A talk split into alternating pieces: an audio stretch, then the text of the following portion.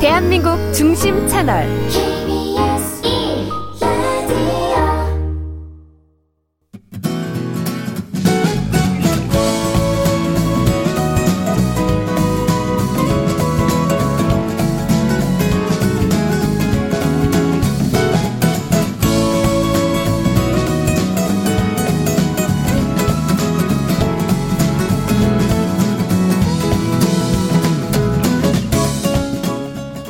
안녕하세요. 빅데이터를 보는 세상 아나운서 홍소연입니다.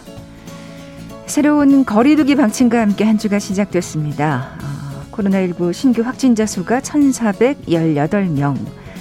그나마 다행스러운 건 지난주 감염 재생산 지수가 1.02. 지지난주, 그러니까 2주 전보다 1. 지지난주가 1.10이었으니까 좀 다소 낮아졌네요.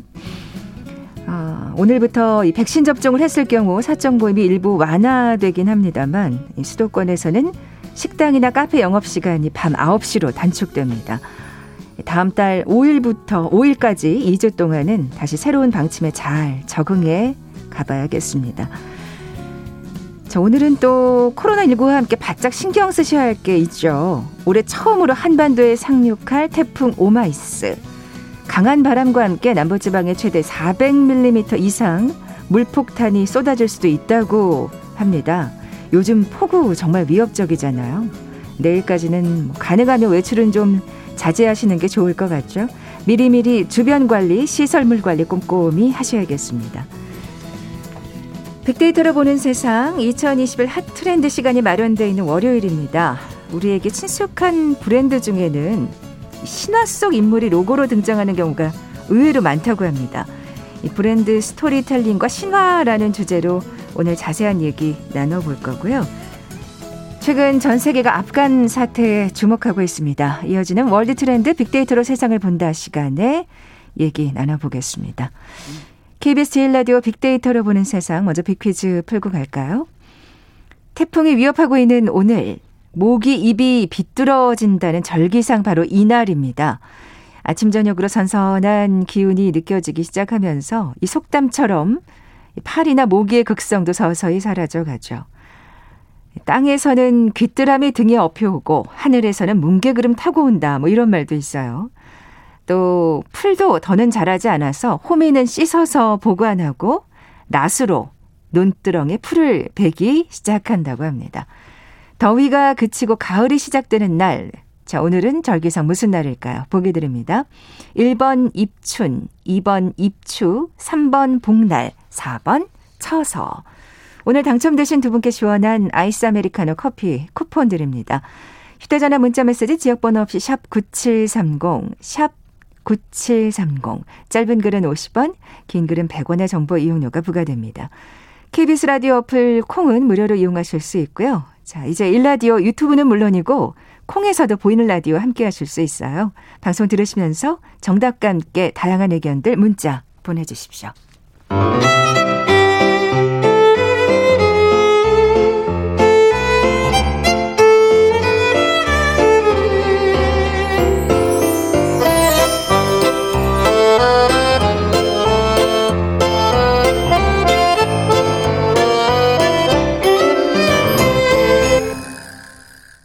빅데이터가 알려주는 2021 핫트렌드 삼형대학교 소비자분석연구소 소장이신 이준영 교수 나와 계세요. 안녕하세요. 네, 안녕하세요. 자, 오늘의 키워드 브랜드 스토리텔링과 신화입니다. 이 두 가지가 연결되는 경우가 의외로 많다는 얘기잖아요. 네, 그렇습니다. 네. 기본적으로 이제 브랜드 스토리텔링은 이제 메가 트렌드로서 기업들이 기본적으로 많이 활용하는 그런 마케팅 기법이고요.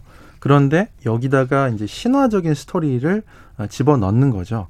그래서 보통 이제 신화 이야기 같은 경우는 예, 기본적으로 이제 어떤 브랜드의 정체성이나 메시지 같은 것들을 전달할 수 있는 매우 효과적인 수단이 될 수 있다는 장점이 있고요. 그리고 신화는 그 인류의 어떤 집단 무의식의 원형이 되는 이야기로서 보통 이제 사람들이 본능적으로 이제 많이 끌리게 되는 그런 어. 이야기 구조를 가지고 있죠. 그래서 이 브랜드 스토리텔링과 연결시키는 경우가 많다. 네. 예. 어, 그렇다면 신화를 통해 얘기했을 경우 뭔가 효과가 뚜렷하게 나타나나요? 그렇죠. 뭐 신화 같은 경우는 기본적으로 이야기이기 때문에 예, 더 흥미를 끌게 되는데요. 음. 예를 들어서 우리가 이제 계절의 변화에 대해서 과학적 논리적으로 설명을 하면 지구의 공전 주기 그리고 자전 축의 어떤 기울어진 각도에 따라서 우리가 이제 설명을 할 수가 있죠. 네. 그런데 재미는 없죠. 그렇죠. 별로 재미는 없죠. 예. 근데 이거를 신화 이야기로 들어가게 되면요. 신화에서는 이렇게 얘기합니다. 그 명계, 그러니까 명계는 저승의 신 신이 이 풍요의 신의 딸을 납치하는 그런 이야기로 만들어 놨거든요. 음. 그래서 저승의 왕 하데스가 이 풍요의 신 데메테르의 딸인 그 페르세포네를 저승으로 납치한다는 그런 이야기를 예, 만들어내고 있죠. 맞아요. 신화에 이런 얘기 있죠. 그렇죠. 예. 그래서 딸을 잃은 이 데메테르가 결국 풍요의 신이니까 이 대지의 생장을 멈추게 되거든요. 그러니까 사람들이 인간들이 굶주림으로 이제 비참하게 울부짖게 되고 그 소리를 들은 그 제우스가 이 하데스한테 명령을 하죠. 페르세포네가 1년에 4분의 1은 명계 저승에서 나머지 4분의 3은 지상에서 이제 지내게 해주게 됩니다. 그래서 이 그녀가 이 페르세포네가 명계에서 지내는 기간은 겨울이 되고 아. 예, 지상에서 있는 시간은 봄, 여름, 가을이 되었다는 그런 이야기를 담고 있죠. 네, 이렇게 해서 계절이 탄생했다. 신화에서는 얘기하고 있는 건데 정말 공전하고 자전축 얘기랑은 그렇죠. 정말 천양지차로 다른 우리한테 그 흥미를 줄 수밖에 없는 이야기인 것 같아요. 자, 마케팅에서는 그럼 이런 신화 얘기를 어떻게 활용하고 있을까요? 네, 오늘은 이제 주로 브랜드 로고하고 이름, 그 네이밍을 중심으로 이제 이야기를 해보고자 합니다. 일단 이 프랜차이즈 커피 브랜드 그 S사, S 브랜드 같은 경우는 예, 일단 그 이름 자체가 그 허먼 멜빌 멜빌의 소설 그 모비딕에서 등장하는 1등 항해사 그러니까 스타벅이라는 그 이름에다가 그 S를 붙여서 탄생을 하게 됩니다. 아, 그런 거였어요? 네. 예. 그래서 실제 이 브랜드 CEO 그 하워드 슐츠가 이 이름에 대해서는 굉장히 친근하고 또 신비로운 느낌도 들고 우리한테 어떤 그 고객한테 제공, 제공하려고 하는 그런 약속에 대해서 잘 주, 좋은 이미지를 주는 이미지다 이렇게 또 회고를 어. 하기도 하고요. 그리고 이제 이 S 브랜드 그 로고, 그 초록색 로고 아실 텐데 그 안에 여인이 하나 있잖아요, 여자가. 근데 그게 이제 그 세이렌이라는 그런 시- 아, 신화적인 캐릭터입니다. 세이렌 아마 들어보셨을 텐데 노랫소리로 아주 아름다운 노랫소리로 뱃사람을 홀려가지고 잡아먹는 이너 세이렌의 얘기죠. 아, 그 1등 항해사하고는 사뭇 또 네, 다른 또 로고 속 여인 얘기네요. 그렇습니다. 예. 세이렌은 원래 그 아름다운 여성의 얼굴을 하고 몸은 독수리 몸을 가진 그런 전설의 동물로 그려졌는데 나중에 중세 이후에는 인어의 모습을 하는 그 모습으로 묘사가 많이 됐습니다. 여러분이 아시는 그 세이렌의 모습 그렇고요. 실제로 이제 이 오디세이아를 보면 호메로스의 오디세이아를 보면 그 오디세우스가 이 세이렌이 사는 섬을 지나갈 때 위험하니까 부하들한테 자기를 돛대 기둥에다가 이제 묶게 하거든요. 묶어 놓게 하고 그리고 자기 부하들한테는 귀에다가 밀랍을 부어서 소리를 듣지 못하게 해가지고 그런 위험에서 탈출하는 아하. 아, 그런 스토리가 있습니다. 그만큼 이 세이렌이라는 노랫소리는 어, 유혹에서 이 벗어날 수 없을 정도로 굉장히 치명적인 천상의 목소리 그 자체였다는 거죠. 그래서 우리가 어, 보통 이제 판무파탈이라는 마, 얘기를 많이 하잖아요. 치명적인 매력을 가진 어떤 여성을 가리켜서 판무파탈이라고 하는데 그런 어떤 이 캐릭터를 이 자신의 어떤 그 기업의 브랜드 로고로 삼은 겁니다. 네. 그래서 결국에는 이 세이렌을 요- 로고로 삼은 이유는 뭔가 세, 사이렌이 세이렌이 노래로 선을 유혹하듯이 커피로 고객을 유혹하겠다라는 그런 또 의지를 담고 있고요. 처음에 이제 로고가 처음에 만들어졌을 때는 이 최초로 만들어졌을 때는 뭔가 가슴도 드러나고 자세가 좀 선정적이다라는 이유로 여러 항의를 받게 되거든요. 그래서 아. 지금의 로고로 또 바뀌게 되었다는 그런 또 뒷이야기도 있습니다. 네. 그런 거 굉장히 또 민감하죠, 요즘은. 그렇죠. 예. 아니, 근데 이름은 1등 항해사 이름이고, 로고의 그 여인은 그 항해사를 유혹하는 사실 여인인 거잖아요. 네. 야, 굉장히 어쨌든 그 바다하고 관련이 있는 또 이렇게 그 브랜드인 줄은 몰랐네요. 자, 또 어떤 브랜드가 신화의 모티브를 사용하고 있나요? 네, 또 스포츠 브랜드 엔사 같은 경우는 그 그리스 신화 속의 승리의 여신인 니케에서 유래된 이름입니다. 니케는 영어식 발음이 이제 그 브랜드 이름하고 스펠링이 동일하고 이제 발음도 이제 유사하죠. 그래서 실제로 이제 니케는 로마 신화에서는 빅토리아라고 이제 얘기하죠 우리가 victory라고 음. 하는 거기서 이제 어떻게 보면 스포츠 브랜드에 딱 어울리는 이름이네요. 그렇습니다. 예. 그래서 이 니케 같은 경우는 티탄 신족의 하나인 팔라스하고 저승에 흐르는 그 강의 여신 스틱스 사이에서 태어났다라고 이렇게 얘기를 하고 있고요. 등에 이제 커다란 날개가 달려 있고 또 종려나무 가지와 방패를 가진 그런 모습을 또 하고 있습니다. 실제로 이제 마라톤에서 그리스 병사가 기도한 대상으로 그 신으로 유명을 하죠. 그래서 이제 이 실제 이 브랜드의 로고 같은 경우는 그 승리의 여신이 니케의 날개를 그 옆에서 본 모습을 형상화한 것이라고 합니다. 아, 그래서 이 로고는 또 니케의 영혼을 또 상징을 하기도 하고요. 네, 네. 뭐 얼마 전에 올림픽도 끝났습니다만 진짜 정 그 스포츠 정신에 딱 걸맞은 또 그런 브랜드라는 생각이 듭니다. 다른 것도 살펴볼까요? 네, 그리고 이제 아우라나 이제 카리스마 같은 것들을 강조하는 그 명품 브랜드에서도 이런 신화적 모티브를 많이 사용을 하는데요. 예를 들어서 이제 베르땡땡이라는 브랜드 비사 같은 경우는 이 괴물 메두사의 로고를 예, 가지고 있습니다. 이 메두사 같은 경우는 이 고르곤의 세 자매 중에 하나로서 굉장히 아름다운 외모를 가지고 있었다고 하죠. 그런데 이 메두사가 이 포세이돈의 사랑을 독차지하게 돼서 이 전쟁의 여신인 아테네가 메두사의 머리카락을 뱀으로 만들어 버리고요. 그걸 보는 사람마다 돌로 변하게 예, 해버렸다는 그런 유명한 신화적 스토리가 있죠. 그래서 여기서도 아까도 세일엔 말씀드렸듯이 메두사가 메두사에 걸린 저주가 결국에는 치명적인 매력을 소유한 파무파탈로 이제 비유를 하고 있습니다. 그래서 이 명품 브랜드 비사 같은 경우는 이 메두사를 통해서 어떤 메시지를 던지냐면 명품에 대한 유혹 그리고 어쩔 수 없는 이끌림이라는 아, 그런 어떤 명품 브레- 브랜드 이미지나 카리스마 같은 것들을 주기 위해서 굉장히 노력을 많이 한 거죠. 음, 아무래도 그, 어, 뭐 명품도 마찬가지겠지만, 하여튼, 많은 브랜드들이 이 파무 파털의 이미지를 좀 차용하고 싶을 것 같긴 해요. 예. 그렇습니다. 그리고 이제 또 H사 같은 경우 명품 브랜드 H사 H사가 있는데 H사 같은 경우는 헤르메스라는 그런 올림푸스 12신의 하나를 또 모티브로 삼았죠. 어, 여기는 파무파털은 아니네요. 네, 예. 그렇습니다. 헤르메스 같은 경우는 도둑 그리고 여행자, 상인의 그 수호신으로 이 언급이 됩니다. 이 헤르메스는 특히 신들의 전령이고 또 제우스의 명령을 전달하는 사자의 역할을 하는 걸로 나오는데 이 헤르메스 같은 경우는 날개 달린 그런 모자 페타소스라고 하는데 아마 보신 적 있으실 텐데 또 날개 달린 샌들을 의- 의미하는 탈라티아 탈라리아를 신고 그 지팡이를 들고 다니는 어떤 청년으로 청년의 모습으로 어, 묘사가 됩니다. 네.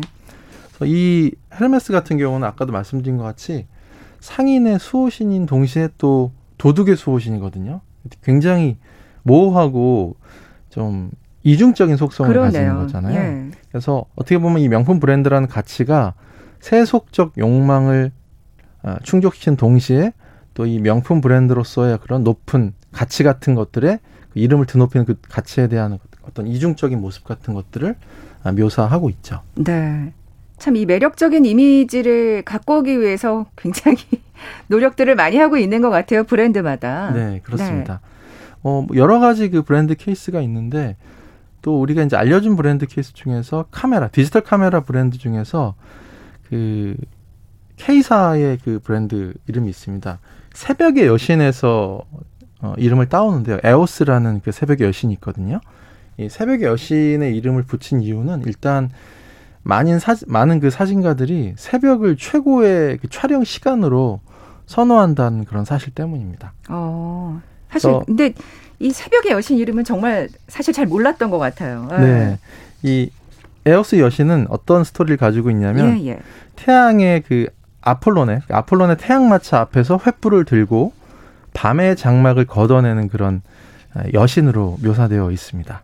그래서 이런 신화 속의 내용을 소- 통해서 에, 이런 사진이란 게 결국은 어둠 속에서 빛을 담아내는 그런 음. 작업이라는 그런 의미하고도 또 굉장히 잘 부합한다는 것을 알 수가 있겠죠. 네. 이렇게 뭔가 이미지와 의미가 잘 맞아떨어지는 경우를 찾기 위해서 이 브랜드들마다 노력하고 있는 게 보이는데요. 또 어떤 제품이 있을까요? 네, 그리고 이제 또 전자기기 브랜드 아마 사과 로고 같은 거 다 잘 아실 텐데 이 왜 그 이 전자기기 사과 이 브랜드 우리 이제 사과 브랜드 같은 경우는 사과를 베어문 모습을 가지고 있잖아요.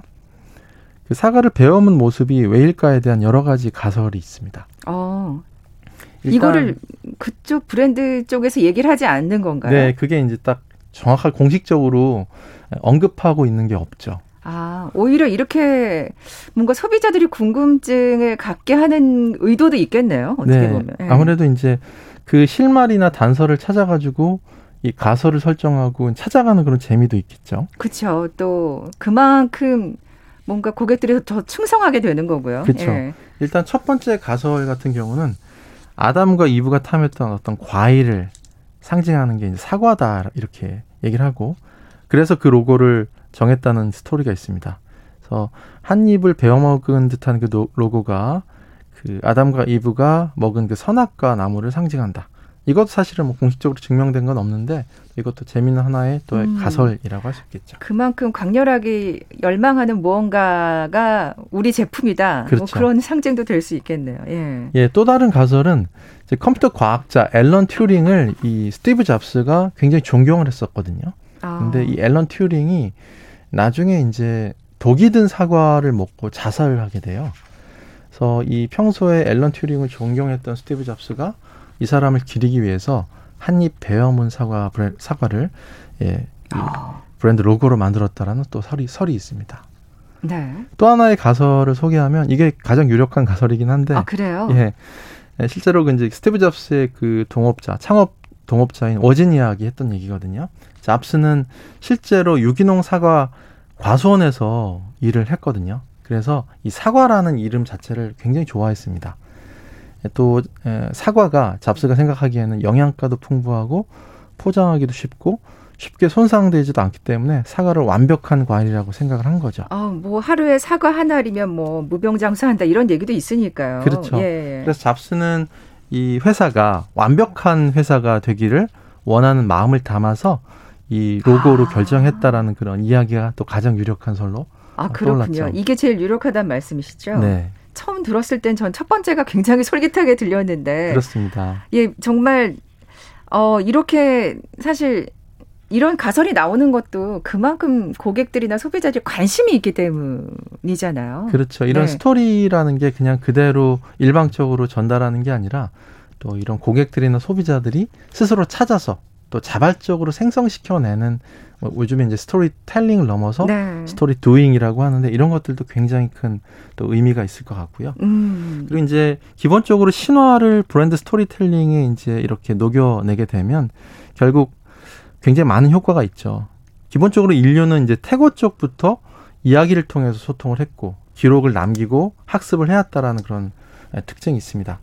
그래서 특히 이야기라는 건 인간의 DNA에 깊숙이 각인된 또 원초적 커뮤니케이션의 형태이기 때문에 특히나 이런 신화적인 스토리를 어, 제공을 한다면 그 브랜드 이미지에도 굉장히 카리스마나 아우라 같은 것들을 생성시켜 그렇죠. 나갈 수 있죠. 뭔가 그 신화하면 진짜 매력적이고 미스테리한 게 있잖아요. 그렇습니다. 예. 거기에 예, 고객들의 관심, 흥미, 또 그리고 고객들, 소비자들의 기억에 좀 더 오래 남을 수 있는 예, 장점이 있다는 거죠. 또 이제 이런 흥미있는 신화적인 이야기가 담긴 상품 같은 경우는 단순하게 우수한 품질이나 또 디자인 가지, 디자인을 그런 가진 제품보다는 좀더 어, 매력적으로 다가설 수 있는 예, 장점이 있다는 것을 알 수가 있겠죠. 아, 요즘에는 정말 그러니까 우수한 품질이나 디자인만으로는 또 안 되는 시대가 된 것 같습니다. 그렇습니다. 예, 예. 그래서 합리성이나 뭐 논리적인 이런 이유를 댄다기보다는 오히려 감성적이거나 상징적인 이런 근거를 대는 게 고객들을 설득시키는 굉장히 또 좋은 음. 근거가 될 수 있겠죠. 물론 뭐 우수한 품질과 디자인이 전제가 돼야 되겠지만 그렇죠. 경쟁사를 이기기 위해서는 또 이런 독특한 뭐 오늘은 또 신화 얘기를 해주셨지만 어, 우리 브랜드만의 스토리텔링을 갖고 있어야겠다는 생각이 듭니다. 그렇습니다. 예. 빅데이터가 알려주는 2021 핫트렌드 상명대학교 소비자분석연구소 소장이신 이준영 교수와 함께했습니다. 고맙습니다. 네, 감사합니다. 잠시 정보센터 헤드라인 뉴스 듣고 돌아올게요.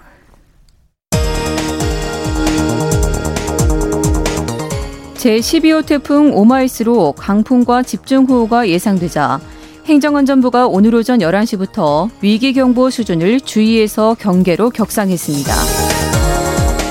모더나 사이의 코로나19 백신 701만 회분이 다음 주까지 2주간 순차 공급될 예정인 가운데 정부는 이 백신의 1, 2차 접종 간격 조정을 검토하기로 했습니다.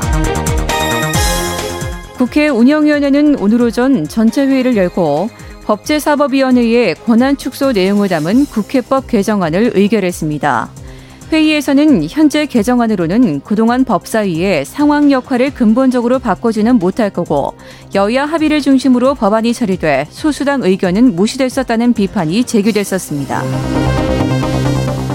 라임 자산운용 사태 피해자인 김봉현 전 스타 모빌리티 회장으로부터 술 접대를 받았다는 의혹이 불거진 검사 3명에 대해 대검찰청이 중징계 요청을 검토 중입니다. 서울 지하철을 운영하는 서울교통공사 노동조합은 정부 서울시와의 협상 성과가 없을 경우 다음 달 14일부터 파업에 돌입할 것을 예고했습니다. 제한 아프간 한국 협력자 가족 30여 명은 오늘 오전 서울 종로구 외교부 앞에서 한국을 돕고 한국에 가족이 있는 모든 아프간 협력자 가족들이 아프간에서 나올 수 있도록 한국 정부가 신속히 조치해 주길 간곡히 요청한다고 말했습니다.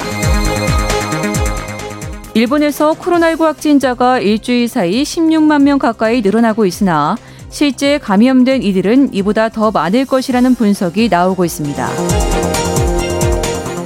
탈레반의 아프가니스탄 장악 사태를 논의하기 위한 주요 7개국 긴급 정상회의가 현지 시간 24일 열립니다. 지금까지 정보센터 뉴스 정원나였습니다.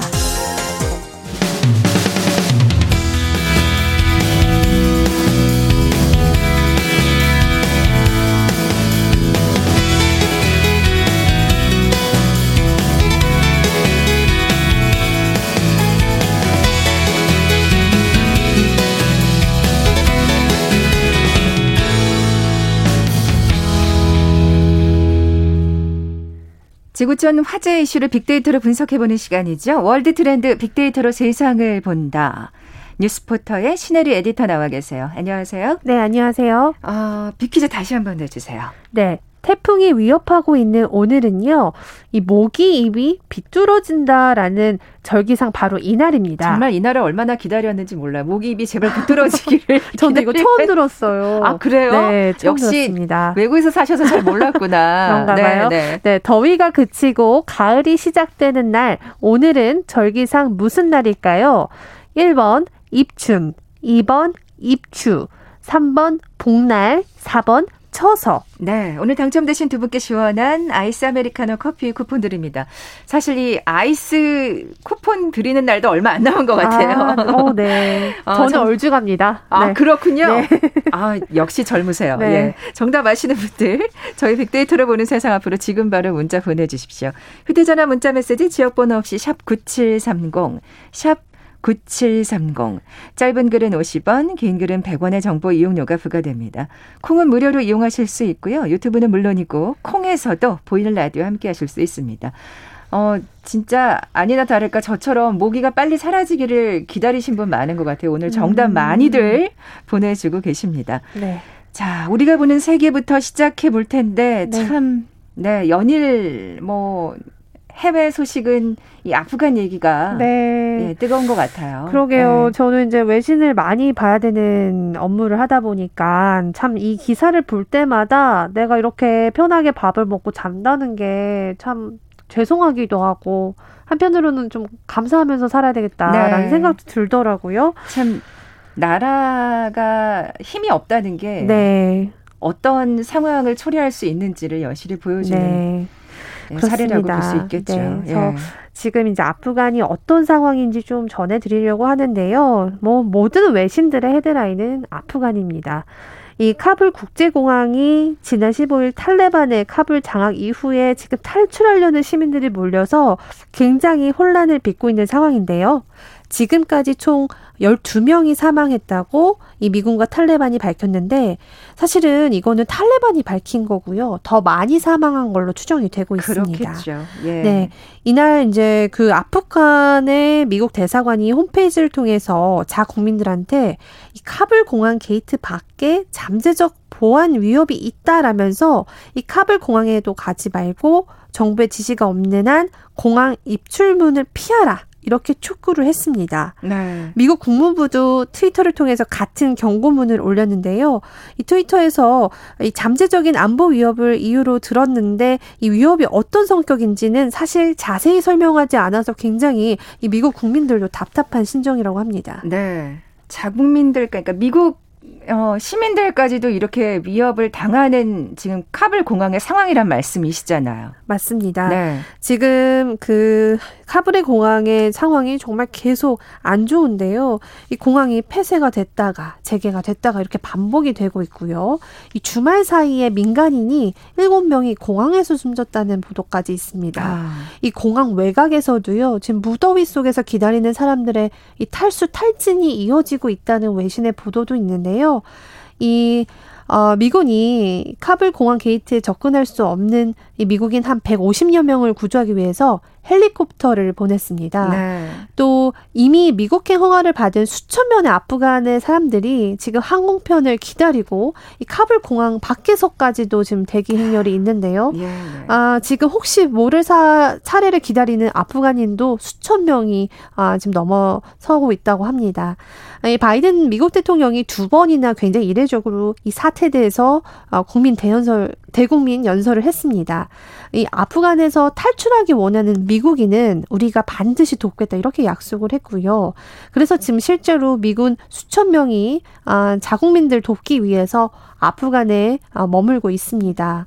그런데 이 바이든 대통령마저도 미국인의 안전한 이동이 보장되지는 않는다. 네. 그러니까 이게 확신할 수 없는 상황이라는 거예요. 그만큼 지금 혼란 그 자체라는 얘기겠죠. 네, 예. 그래서 역사상 가장 어려운 공수 작전 중 하나다 이렇게까지 말했습니다.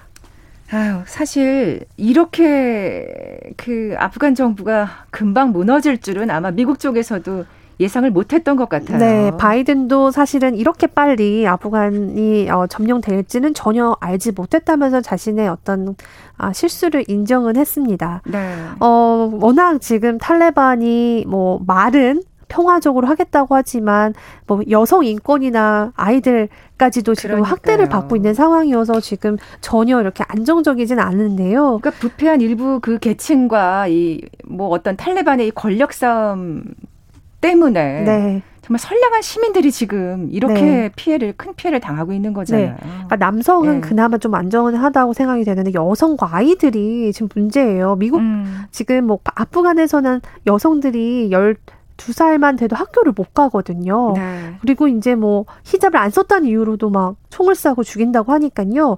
지금 이미 공항에서는요. 많은 여성들이 대기를 하고 있습니다. 제가 외신의 영상을 보면요. 남성들이 여성들을 끌어올려주고 여성들을 먼저 대피시키려는 그런 영상도 나오고요.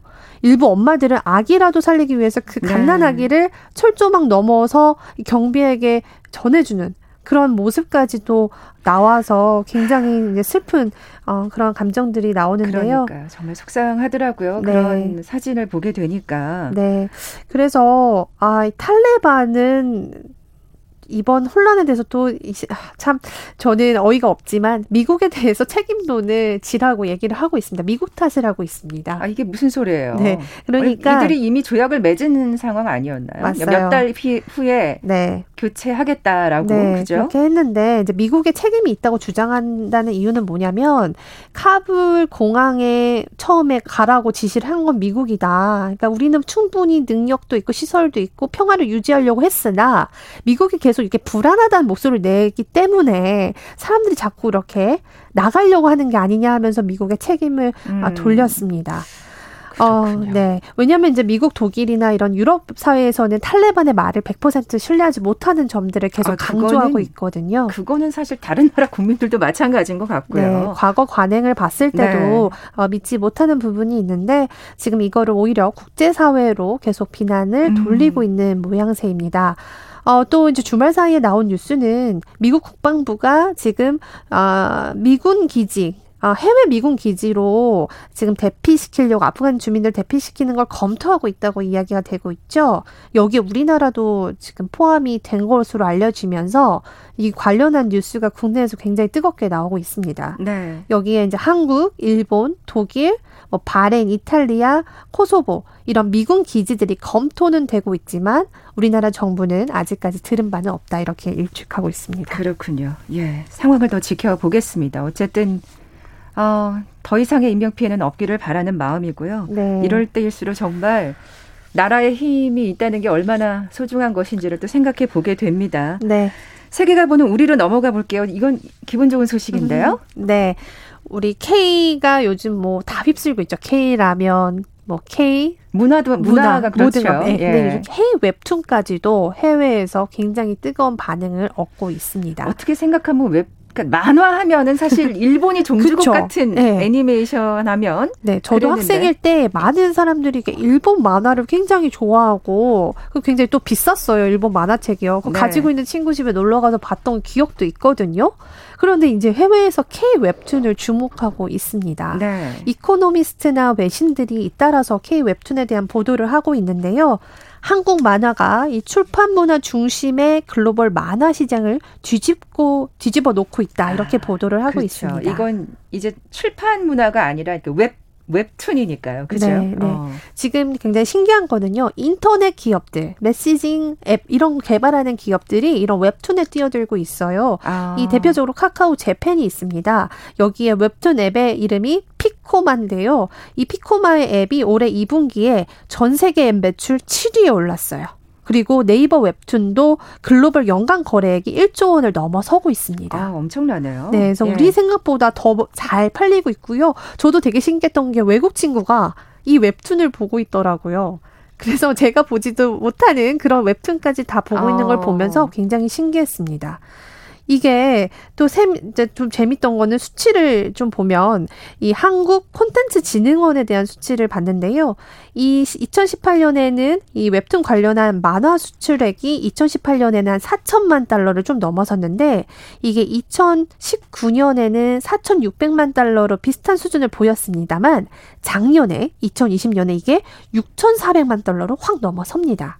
음. 그리고 이제 코로나 이후에 더 매출은 더 늘어났다 이렇게 보고 있거든요. 코로나 때문에 또 집에 워낙 있다 보니까 네. 또 웹툰을 즐겨 보시는 분들이 늘어난 걸 수도 있겠어요. 네, 학생들 사이에서는 정말 이 웹툰이 굉장히 그냥 필수적인 컨텐츠, 오락 컨텐츠로 사랑받고 있다고 하더라고요. 음. 그래서 이 요즘에 제 주변에도 개인 웹툰 작가로 데뷔하는 사람들이 많아지고 있어요. 아, 네, 그렇군요. 제가 아는 기자, PD들도 지금 웹툰 작가로 새로운 어떤 네. 신흥 신흥 그 직업으로 또 부상을 하고 있군요. 네, 맞습니다. 예. 컨텐츠를 만들었던 사람들이 이제는 또 다른 시장을 보고 있는 건데요. 그러네요. 지난 1년간 개인 웹툰 작가가 벌어들인 수익이요. 최대 124억 원. 어. 한 명이요. 네, 네. 네, 그래서 124억 원을 벌어 들였다. 이런 소식까지 있습니다. 근데 이런 게 또 어떻게 문화가 확장이 되는 게 네. 드라마나 또 영화로도 제작이 되잖아요. 맞아요. 굉장히 예. 유명한 것도 많죠. 우리나라도 이 웹툰을 기반으로 한 영화가 많았는데 지금 넷플릭스라는 곳 있잖아요. 거기에서 이 스위트홈이라는 걸 내놨는데 이게 웹툰 기반의 아, 어, 컨텐츠라고 합니다. 우리 콘텐츠죠. 네. 예. 그래서 이게 지금 아시아, 북미, 유럽 70개국 이상에서 오늘의 톱 10 컨텐츠로 기록을 했고요.